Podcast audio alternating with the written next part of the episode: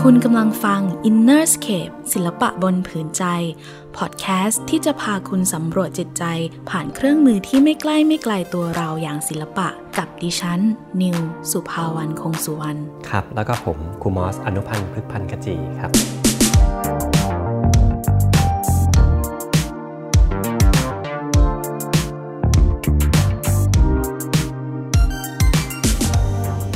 รูมอสคะหลาย ๆ คนที่มีเด็กในบ้านเนี่ยกังวลว่า เอ๊เวลาเด็กเขาระบายแต่สีดำเนี่ยอืมน่ากังวลจังเลยจริง ๆ แล้วเป็นอะไรไหมคะ จริงนี่เป็นคำถามคลาสสิกของปี 2020 เลยนะครับนิว ในส่วนของคำตอบเนี่ยเราคงจะต้องมาดูเป็นทีละประเด็น ทีละรายละเอียดว่าเรามองคำว่าสีอย่างไร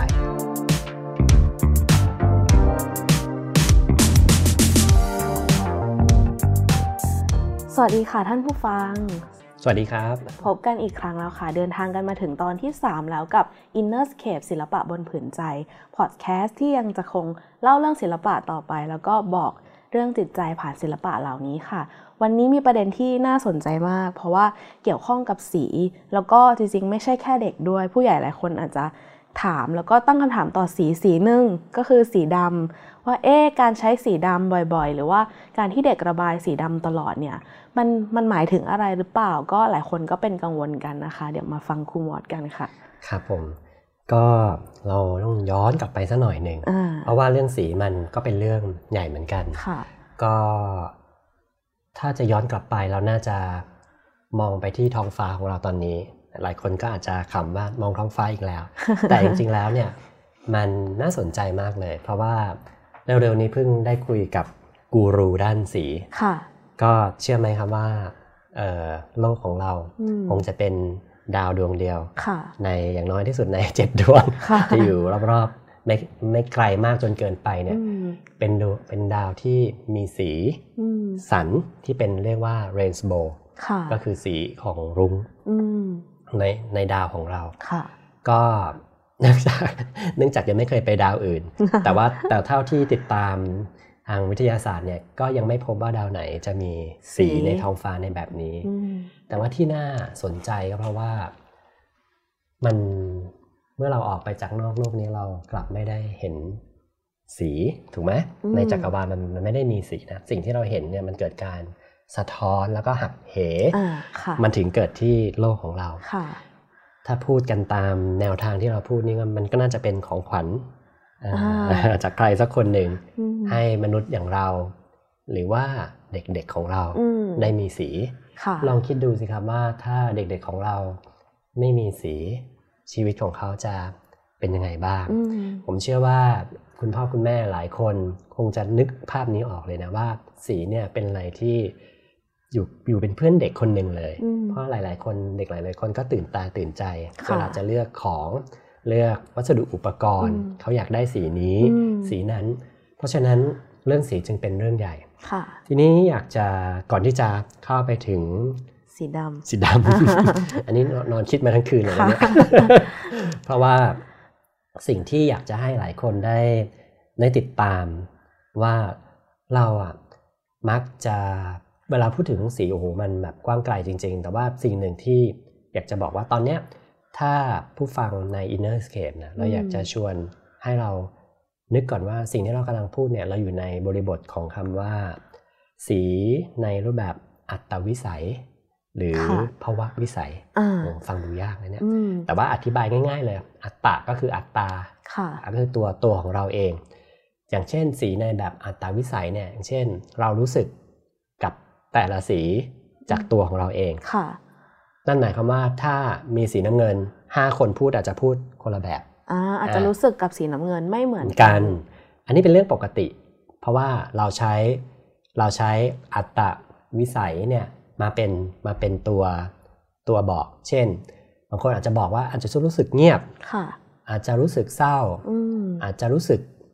ไม่พอใจอ่าไม่ชอบนี่อัตอัตตวิสัยทั้งนั้นเลยอืม เออเป็นสีของความเออน้อยเนื้อต่ำใจ อันนี้ก็คืออาอันนี้ตุ๊กตาขึ้นมา หรือกระทั่งบอกว่าอันนี้คือสีโปรดของฉันเออนี่หก็รืออันนี้เราน่าจะเห็นบ่อยว่าบางสีอย่างเช่น สีเขียวเป็นสีของความขี้อิจฉาริษยาค่ะ อย่างเงี้ยในความหมายอย่างเงี้ยเราเราเรียกว่ามันมีความเป็นอัตตาวิสัย เพราะบางคนอาจจะไม่รู้สึกแบบนั้นอืมแต่ว่าสิ่งที่เราชวนทุกท่านเนี่ยเดินออกไปอีกสักหน่อยหนึ่งเพื่อที่จะเห็นว่ามันก็มีอีก มุมมองด้านสีที่มันจะมองได้อย่างเรียกว่าละเอียดมากขึ้นค่ะเราเรียกว่าภาวะภาวะวิวิสัสัยยภาวะวิสัยเนี่ยก็คือการมองในรูปร่างของมันอืมวิสีมีรูปร่างด้วยเหรออืมมีสินะครับ สีมันมีชีวิตนะในค่ะความหมายนี้ ผมอยากจะเกริ่นนิดนึงว่านี่เราอยู่กันมาตอนที่สามแล้วค่ะก็อยากจะบอกผู้ฟังว่าผมเนี่ยแหละ ผมเนี่ยแหละคือเป็นคนที่มีความเชื่ออย่าง เชื่อมั่นอย่างแรงกล้าว่าสีนั้นมีชีวิตอืมในในในคำหนึ่งเราน่าจะบอกว่าเอ่อ color being อ่าคือสีมีชีวิต สีมีธรรมชาติของมันของเองเองอ่าเพราะฉะนั้นแสดงว่าสีมีรูปลักษณ์อืมนะในในในความหมายของภาวะวิสัยคือมันมีรูปลักษณ์ค่ะอย่างเช่น สีสีสีบางสีเนี่ย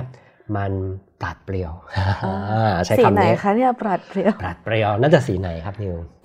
ปราดเปรียวเอ๊ะ ต้องทายผิดแน่ๆเลยอ่าลองแต่ทายขอก่อนทายว่าเป็นสีทนทนร้อนละกันอ่าอ่าใกล้เคียงมาอากจจะแสดหรือหรือเหลืองอ่าสีที่ปราดเปรียวก็ได้นะ ก็คือสีแสดนะแสดนี่อาจจะแดงส้มในค่ะความหมาย ก็เป็นสีที่ปราดเปรียวก็คือแคล่วคล่องว่องไวอ่าเป็นสีที่เร็วอืมจริงมันเริ่มปราดเปรียวมาตั้งแต่สีแดงแล้วค่ะครับมันค่อนข้างรู้สึกถึงเรียกว่า active อืมเอออืม active พอแดง แดงส้มหรือว่าแสดในความหมายไปจนถึงส้มเนี่ยมันล้วนเป็นสีที่เร็วทั้งนั้นอืมนี่แปลว่าถ้ามันอยู่บนกระดาษเนี่ยมันต้องวิ่งนะอ่าแล้วมันวิ่งจริง ๆ ด้วยค่ะถ้าถ้าเราสัมผัสกับมันอืมครับ แล้วก็ร้อนด้วยเพราะมันวิ่งเร็วมันต้องเหงื่อออกบ้างละครับ นี่คือความหมายของคำว่าปราดเปรียวค่ะแล้วก็บางบางสีมันก็มีลักษณะมีลักษณะเป็นรูปลักษณ์มอย่างเช่น มีความเป็นโค้งอืม วันนี้เราก็จะสอนภาษาไทยเวลาคำด้วยค่ะเรามีคำว่าโค้งฟ้า โค้งฟ้าอ่าเวลาเราไปทะเลอะอืมเราไปยืนที่ชายหาด แล้วเราก็มองไปที่ท้องฟ้า เรารู้สึกว่ามันเหมือนกับท้องฟ้ากำลังโอบเราอืม เพราะว่ามันลักษณะของถ้าเราชูมือขึ้นไปบนอากาศเนยมือเราก็จะโค้งค่ะๆฟ้ามันก็เป็นรูปลักษณ์แบบนี้ค่ะเพราะฉะนั้นนี่ก็คือลักษณะของของฟ้าอืมหรือน้ำเงินอืมนี่คือรูปลักษณ์ของสีอืมมีอีกตัวอย่างหนึ่งที่น่าสนใจ เมื่อกี้นิวพูดถึงสีเหลืองค่ะสีเหลืองเขาก็มีรูปลักษณ์ที่เคลื่อนที่จาก จากใจกลางแล้วก็ออกไปข้างนอกอ่าเหมือนตอนที่แล้วเราพูดกันเรื่องการกระจายสีเหลืองของใช่พระอาทิตย์ ใช่ค่ะตอนที่แล้วถ้าหลาย ๆ คนจำได้เราพูดถึงว่าเขาเอ่อเดินทาง แล้วก็เขาเดินทางเรียกว่าแผ่ออกไปเลยอืมพอพูดคำว่าแผ่เนี่ยแสดงมันไม่ได้ไปทิศใดทิศหนึ่ง มันค่ะแบบ360 องศาเลยอืมนี่คือนี่คือความหมายของภาวะวิสัยค่ะ คือมันมีลักษณะเป็นรูปลักษณ์รูปร่างให้เราเทียบนะครับ ทีนี้โอ้โหเกริ่นไปไกลเลย แต่ว่าแต่ว่ามันดีนะสำหรับคนที่ไม่เคยได้ยินเรื่องเหล่านี้มาก่อน คิดว่าหลายคนไม่น่าจะไม่น่าจะสังเกตรูปลักษณ์หรือว่าการเดินทางของสีมาก่อน ครับค่ะ พอเพราะว่าเพราะว่าอันนี้เราพูดถึงในลักษณะว่า เพราะว่าเรามักจะเห็นสีติดอยู่กับวัตถุใช่ใช่ไหมสีน้ำตาลเป็นโต๊ะไม้อ่า สีเขียวบนใบไม้อืมอันนี้คือสีที่มันติดอยู่ในวัตถุค่ะแต่ว่าที่สิ่งที่เรากำลังพูดเนี่ยเราพูดถึง ธรรมชาติ ธรรมชาติของสี โอ้นิวใช้คำดีว่าค่ะครูจะพาไปจิตวิญญาณเนี่ยนะแต่พอใช้ธรรมชาตินี่หลายคนก็อืมอืมค่อยค่อยค่อยค่อยไม่ไกลเกินไปค่ะนะครับ ก็อ่าทีนี้พอเราพูดถึงสิ่งเหล่านี้แสดงว่าเรากำลังปูพื้นฐานให้ทุกๆคนเนี่ยมองไปว่า ถ้าเราเข้าใจสีในลักษณะที่มันมันสัมผัสได้แบบเนี้ยทุก ๆ คนในโลกค่ะพูดง่ายว่า อย่างเราอยู่ที่นี่คนไทยมันไม่ได้มีตัวของวัฒนธรรมมาข้องเกี่ยว เพราะหค่ะลาย ๆ สีมันขึ้นอยู่กับพื้นฐานของวัฒนธรรมด้วยค่ะใช่ไหมสีถูกแทนค่าอืมอันนี้ก็คืออัตอัตตาอ่าวิสัย เราก็กำลังจะเดินทางต่อไปในบรรยากาศค่ะเพราะว่าอันนี้ก็จะเห็นชัดอีก ก็ในบ้านเราตอนนี้ ถ้ามองใบไม้อืมในภาคเหนือค่ะตอนนี้ใบไม้ก็จะเริ่มเปลี่ยนเป็นสีเหลืองส้มแล้วอืมเออถ้าในในต่างประเทศฤดูกาลนี้ในเดือนกุมภาพันธ์เดือนกุมภาพันธ์ ตอนนี้ใบไม้ก็ยังคงยังร่วงจากต้นอยู่มันจะเป็นช่วงปลายหนาวค่ะสักพักหนึ่งถึงจะค่อยๆผลิมาเป็นสีเขียวอืมสีนี่มันอยู่ในฤดูกาลด้วย ค่ะ ใช่ จนมันเรียกว่าผ่าน สี่ฤดูถูกไหมครับอืมสี่ฤดูกาลไม่ว่าจะเป็นฤดูหนาวฤดูใบไม้ผลิฤดูใบไม้ร่วงอืมฤดูหนาวเนี่ยสีเออฤดูร้อนก่อนนะครับค่ะฤดูร้อนก่อน แล้วก็มันถึงจะเปลี่ยนสีไปเรื่อยๆค่ะเราก็จะเห็นว่าสีเนี่ยมันให้ความรู้สึก เวลาเราไปเมืองหนาว อันนี้เราก็เจอบ่อย อย่างในบางประเทศที่ท้องฟ้า มันมีสีเรียกว่า เทาน้ำเงินอ่าความรู้สึกของผู้คนเป็นยังไง เขาก็จะรู้สึกว่าบางประเทศเนี่ยอาจจะรู้สึกเศร้านะรู้สึกซึมนะอ่าเสื่องรู้สึกไม่ค่อยบันเจิดอะไรเงี้ยแต่ว่าวันไหนแดดออกโอ้โหผู้คนออกมาริมถนนเต็มเลยอ่าเราก็จะเห็นว่าสีเนี่ยผูกผูกสัมพันธ์ค่ะกับสิ่งกับสิ่งเหล่านี้ก็คือการการเริ่มต้นชีวิตอืมอ่าอย่างเช่นฤดูใบไม้ผลิก็คือการเริ่มต้นชีวิตของต้นไม้ค่ะอีกรอบหนึ่งใช่ไหมหลังจากที่เขาทิ้งใบแล้ว แต่ฤดูหนาวเนี่ยมันเหมือนกับการจำศีลอ่าเก็บตัวใช่มันก็จะเป็นเรื่องของสีน้ำเงินนะครับ สีม่วงค่ะอย่างนี้เป็นต้น เพราะฉะนั้นสีมันก็จะสะท้อนอยู่ในฤดูกาลอืมครับ ซึ่งมันเป็นกลางค่ะคือหมายถึงว่าไม่ว่าไม่ว่าที่ไหนความรู้สึกของเออสิ่งที่เราทำความเข้าใจเรื่องภาวะวิสัยเนี่ย มันก็จะเป็นกันครับอืมแล้วก็สิ่งที่ย่อยลงมาอีกก็คือในแต่ละวันครับนิวค่ะ ก็ถ้าตั้งแต่ช่วงเวลาตีห้าในยามเช้าอืมแสงยังน้อยอยู่เลย แต่เรามีสีนะอ่าสีแรกของอรุณรุ่ง สีมาเจนตาชมพูม่วงอืมแล้วก็เราก็ยังสลิปปี้อยู่เลยค่ะยังแบบ เอ๊ะจะกลับไปนอนต่อดีลุกเลยดีหรือไม่ลุกดีต้องออกแล้วเนี่ยเดี๋ยวเราจะติดอะไรเงี้ย ก็แล้วมันก็จะเกิดสี เปลี่ยนไปเรื่อยๆเรื่อยใช่ใช่ไหมคะตามที่เราเรียกว่า เคยเล่าสู่กันฟังอืมนี่นะจริงๆเรามี YouTube ของ 101นะใช่ที่พูดถึงเรื่องท้องฟ้าเนี่ยเราอยู่ในจักรวาลของสีโอ้นี่โหใช่เลยครับครับลองกลับกลับไปเอ่อดูอีกครั้งหนึ่งได้ค่ะว่าในแต่ละวันเนี่ย เราก็อยู่ในรุง้งอือืมมเมื่อเมื่อเมื่อตอนช่วงต้นรายการเนี่ยเออผมได้พูดถึงรุ้งไปรอบหนึ่งแล้วค่ะครับ แล้วก็อยากจะบอกว่า สิ่งที่สำคัญที่สุดก็คือว่ามัน ในโลกของเราใบเนี่ย เรามีสีรุ้งเนี่ยอืมเป็นเหมือนสะพานเชื่อมค่ะระหว่างเรากับเอ่อสิ่งที่เรามองแบบว่าเป็นสิ่งที่เป็นธรรมชาติอืมซึ่งเรามองไม่เห็นอืมมันเป็นเหมือนสะพานเชื่อมโยง จะบอเพกราะว่าเรากับโลกเชื่อมกันก็ได้เอ่อใช่ไหมจักรวาลกับเราเชื่อมกันอ่าพอรุ้งจักวาลกับเราอืมเพราะว่าเวลาเราระบายสี ความรู้สึกต่างๆ เราได้ไหลเทพลั่งพลูอืมรู้สึก feel good ค่ะรู้สึกฟินอืมอืมอืมรู้สึก ดำดิ่งค่ะอ่าอันนี้เราหมายถึงว่าจักรวาลภายในอ่าอ่าบางทีเราใช้ธรรมชาติของสีนั้นน่ะอืมในการควบรวมกับอารมณ์ของเราครับเรารู้สึกเรารู้สึกเหงา เราอาจจะอยากระบายสีของฤดูหนาวอะไรคอรับย่างนี้ใช่ไหมนี่คะนี่ก็จึงเป็นเหตุผลว่าในเมื่อโลกรอบๆตัวเต็มไปด้วยรุ้งในแต่ละวันอืมแล้วก็รุ้งจริงค่ะๆตอนฝนตกแดดออกค่ะแล้วก็เต็มไปด้วยสีสันต่างอืมๆถามว่ามันคือรุ้งไหม ฤดูการที่เปลี่ยนมันก็รุ้งนะค่ะที่เคลื่อนไปอืมเพราะฉะนั้นในเด็กเล็กเนี่ยค่ะอ่าก็เราก็กลับมาคำว่าเด็กเล็กของเราก็ขอให้นิยามไว้สักหน่อยหนึ่งว่าในเจ็ดเจ็ดขวบแรกเจ็ดค่ะปีแรก เราก็อยากจะให้เด็กได้สัมผัสสีที่อยู่ในโลกใบนี้ ด้วยด้วยกลุ่มสีนี้อืมไทม์ของนิวตอนนี้ก็กำลังจะเริ่มตอบอ่ามาถึงอ่าสีดำโจทย์หยัก โจทย์หลักของครับเราแล้วค่ะ มันก็เมื่อเราพิจารณาดูว่าปกติแล้วเนี่ยในการระบายสีเนี่ยเราสามารถมีสีดำเพราะว่าเพราะว่ายังไงเพราะเพราะว่าเราไปร้านขายอุปกรณ์เนี่ยเขาก็ให้สีดำมาอ่าใช่ไหนเราเลยเอ่อจะไม่ไม่ใช้ไม่ใช้เขาแต่ว่าสิ่งที่ครูมอสอยากจะชวนคุณพ่อคุณแม่คือว่า ขอให้เอื้ออมเป็นสิ่งท้ายค่ะๆเอ่อไม่ได้ห้ามนะอืมแต่เอื้อให้เป็นสิ่งท้ายๆ ถ้าข้างในของเขายังไม่ได้เรียกร้องสิ่งนี้ออกมาอืมเราก็นำเสนออืมสีอย่างที่ผมพูดก็คือว่าสีของกลุ่มรุ้งของรุ้งค่ะกลุ่มของสิ่งที่อยู่ในฤดูกาลค่ะเป็นเป็นจุดเริ่มต้นอืมแต่แน่แท้ที่สุดถ้าเด็กที่มากกว่า 7 ขวบ อย่างเช่น8 9ขวบเขาเริ่มวาดสัตว์ม หรือรูปทรงต่างๆบางทีมันอาจจะต้องการการเติมเต็มของสีดำค่ะอันนั้นเป็นสิ่งที่ไม่เรียกว่าสามารถนำมาใช้ได้ค่ะแต่ผมคิดว่าคำถามที่ว่าเนี่ยมันหมายถึงว่าหลาย ๆ คนนะที่คุณพ่อคุณแม่ มักจะถามเวลาว่า ลูกใช้สีดำเป็นอะไรไหมอืมก็ต้องบอกก่อนว่า จริง ๆ แล้วดินสอของเราก็ก็สีสีดด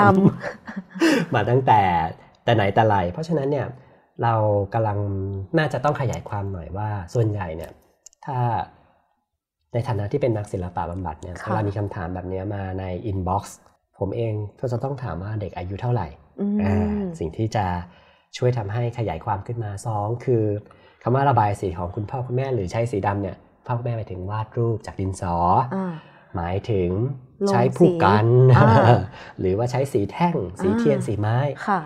แล้วก็สิ่งที่ผมอยากจะเห็นมากเลย ไม่ได้หมายความว่า เดี๋ยวผมกลับบ้านไปอินบ็อกเต็ม ไม่ใช่คำว่ารับดูนะครับ แต่ว่าอยากจะขยายความว่าเราก็จะ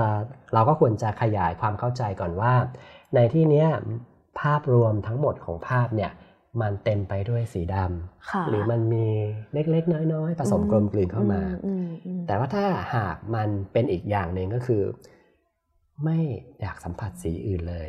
มอ่าอันนี้เราก็จะต้องมาพูดคุยกันต่อออ่าอ่ว่า ว่าเออสิ่งที่เด็ก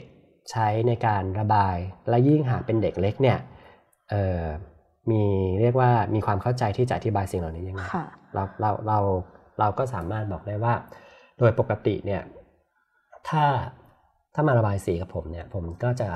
เลือกใช้ทีละสีอ่าเช่นสีเหลืองนะแล้วก็อาจจะไปสีฟ้า สีน้ำเงินค่ะบลูนะครับแล้วก็อาจจะเป็นสีแดงอืมที่ออก มาเจนต้าหน่อยอืมครับแล้วพอเราเริ่มระบายสีอย่างเรียกว่าชำนาญขึ้นค่ะหมายถึงจับจังหวะได้ กระดาษไม่เป็นขุยหรือว่าเป็นขุยน้อยลงแล้ว เขาสามารถเล่นทั้ง 3 สีได้ อันนี้ก็คือสิ่งที่อยากจะนำเสนอเด็กอืมแต่ถ้าบ้านไหนเกิดเด็กไม่ยอมใช้สีอื่นเลยค่ะแล้วก็สนใจแต่สีดอืมำมันอาจจะไม่ได้เป็นปัญหาอ่าอ่ามันเป็นปัญหาเพราะเราอาจจะรู้สึกว่า เอ๊ะมันมันเรากลับไปที่คำว่า subjective ค่ะเออหมายถึเรางแทว่านค่าสีเอด้วอยความแทนรู้สึกบางอย่างใช่เราอาจจะอ่ไปแทนค่าสีด้วยความตายอ่าอ่าเพราะว่ามันก็จะอยู่ในวัฒนธรรมค่ะต่างๆของของทางบ้านเราด้วยส่วนหนึ่ง แต่สิ่งที่สำคัญก็คือ แล้วเราควรจะอย่างอย่างไรต่อออืมผมก็จะบอกว่าเรามีสีสันอีกตั้ง มากมายหลากหลาย ยังมีรุ้งยังใช่มียังมีรุ้งในโลกค่ะฉะนั้นวิธีการถ้าทำให้เนียนๆหน่อย เอ๊ะเราจะมีบทกลอนอืมเกี่ยวกับสีไหมค่ะแม่อาจจะแต่งซะหน่อยอ่าเออกรเปล่ายังได้เลยครับอืมหรือเรียกว่าเออกรสุภาพก็ยังได้ หรือบทกวีก็ยังได้อืมการที่เด็กได้รับทุกครั้งที่สีเข้ามา มันไม่ได้สีมันไม่ได้อยู่ที่หลอดนะค่ะ ทุกอย่างรอบๆตัวของเด็กเป็นสี คุณพ่อคุณแม่ก็อาจจะเป็นสีของเด็กค่ะเพราะฉะนั้นเนี่ยถ้าเรามีสีใหม่ ๆ ในบรรยากาศรอบๆของเด็กอืมเชื่อว่าเด็กอาจจะเลือกใช้มากขึ้น อาจจะใช่ไหมนำนำสีเข้ามาอืมในชีวิตของเขามากขึ้นอืมอย่างเช่น เขาอาจจะยังอยากระบายสีดำค่ะแต่แต่ช่วงนี้เขารู้สึกว่าคุณแม่มีความสว่างไสวัยเออคุณแม่มีออร่าของสีเหลือง ฉะไหนเลยเด็กจะไม่เอาสีเหลืองเข้ามามเชื่อผมสิครับว่าสีไม่ใช่อยู่ที่หลอดอืมสีอยู่ที่บริบทในรอบๆของเด็กเอง สีอยู่ในชีวิตของเด็กเอง ในที่นี้เนี่ยอยากจะขยายความไปสักหน่อยว่า เราเราไม่ได้พูดแค่โทนสีค่ะแต่หลายหลายๆคนระบายไปอย่างเรียกว่า เข้มจัดมหรือเราเรียกว่า เรียกว่าซีดจ้ะใช้คำนี้น่าจะนึกออกอืม ฉะนั้นสิ่งที่เราจะต้องให้คุณค่าคือ แล้วบรรยากาศรอบๆของเขาเนี่ยมันมีชีวิตไหม ถ้าชีวิตของเขาเบิกบาน เขารู้สึกทางความมีชีวิตค่ะ ในกระดาษย่อมเบิกบานมีชีวิตชีวาอืมแต่ถ้ามันเต็มไปด้วยความหม่นของบรรยากาศรอบๆ ในที่นี้หมายถึงบรรยากาศของครอบครัวค่ะบรรยากาศของความมีชีวิตชีวาระหว่างอืมพ่อแม่ลูกอืมนะหรือว่าในโรงเรียน หรืออาจจะเป็นความกดดันจากการเรียนก็ได้ถูกไหมคะครับอืมเพราะฉะนั้นถ้าเขาจะเอาออกมาใช้ ไม่มีไม่ไม่ได้เป็นประเด็นค่ะครับ แต่ประเด็นก็คือว่าแล้วเราจะเดินทางต่อไป อย่างไรงแต่ว่าผมให้คำแนะนำอีกอย่างหนึ่งว่า แต่สิ่งที่สำคัญก็คือ อย่าลืมว่าเรามีสีรุ้งค่ะเป็นเรียกว่า priority อ่าเออของของชีวิตของเด็กเล็ก แต่ว่าพอเด็กโตขึ้นไป เช่นป .2 ป .3 ป .4 ผมไม่ห้ามนะค่ะสำหรับคำว่าสีดำอ๋อค่ะครับ แล้วก็ยิ่งยิ่งในชั้นป .5 ป .6 เนี่ยเด็กจะต้องเริ่ม drawing อืมขาวดอืมำเอ่อได้รู้จักความสว่างความมืด black and white หรือ light and dark อ่าเพราะฉะนั้นเนี่ยในที่สุดแล้วต้องเจอไหมครับนิวต้องเจออยู่ดีเต้องเจออยู่ดีเหมือนที่เราบคุยกันก่อนที่แล้วว่า แรกเริ่มมาเนี่ยมันอาจจะเป็นการรู้จักสีในอีกแบบหนึ่งก่อน คือยังไม่ได้เห็นความลึกความแสงและเงาครับมันก็เลยต้องมีการใช้สีอีกแบบหนึ่งทีนี้พอโตขึ้นมาแล้วเนี่ยไม่เป็นไรถ้าเกิดว่ารู้สึกรู้รู้จักการใช้สีแบบอื่นครัๆบแล้ว ทีนี้ถ้าเกิดว่าแปลว่าถ้าลูกๆเนี่ย อาจจะวาดสีดำวาดอีกาเป็นสีดำอันนี้ก็อาจจะยังไม่น่าห่วงถ้าเราคอยสังเกตสถานการณ์บรรยากาศรอบข้างใช่ไหมคะใช่อย่างเช่นอืมตัวอย่างนะ ผมพา อันนี้อาจจะไม่ใช่ระบายสีแล้วผมพาเด็กปั้น แล้วก็ปั้นนกค่ะอ่าชนหลายหลายๆชนิดก็มีสีดำถูกไหมอ่าครับแล้วก็เราก็ให้ลงสีอืมแน่นอนที่สุด ในฐานะนักศิลปะบำบัดก็ต้องเอาสีดำค่ะ วางให้เขาอืมเพราะว่าสิ่งที่เขาปั้นอะยังไงมันก็ต้องเป็นสัตว์ที่จะต้องเรียกว่าพอเขาปั้นเสร็จแล้วเขาจะเขาจะลงสีให้มันเป็นสัตว์ชนิดนั้นค่ะฉะนั้นเนี่ยมันก็ต้องมีสีดำอืมอยู่ในองค์ประกอบค่ะในธรรมชาติก็มีสีดำนะแมลง แล้วก็เปลือกไม้อืมบางทีนะบางก้อนหินในบางมุมนี้เป็นต้นอืมเพราะฉะนั้นเนี่ยเรา เราไม่ได้มองเอ่อเรียกว่าภาพรวมแต่เรามาลงมาในรายละเอียด เล็กน้อยว่าเขาใช้มันอย่างไรค่ะเออถ้าเขาใช้มันเพื่อเติมเต็ม อันนั้นคือเราก็ต้องส่งเสริมอืมนะครับ อันนั้นก็คิดว่าน่าจะทำให้ให้เห็นภาพ ค่ะ ก็วันนี้นะคะเราได้รู้จักธรรมชาติของสีกันไปแล้ว หวังว่าคุณพ่อคุณแม่คนไหนที่กำลังกังวลเกี่ยวกับสีดำอยู่เนี่ยจะคลายใจได้บ้างแล้วก็นอกจากบทกวีอย่างที่ครูมอนแนะนำก็อย่าลืม ออกไปดูรุ้งถาดสีที่ดีที่สุด แล้วก็เป็นของขวัญอย่างที่ครูมอนบอก เติมสี เติมความหลากหลาย เติมสิ่งแวดล้อมที่ดี ให้กับคนรอบข้างแล้วก็เด็กๆ แล้วก็ค่อยมาดูกันไปเรื่อยๆ ค่ะว่าภาพที่ออกมาสีที่ออกมากำลังบอกอะไรกับเรา ยังไงพบกับ Inner Scape ศิลปะบนผืนใจได้ใหม่ตอนหน้านะคะ สวัสดีค่ะครับสวัสดีครับ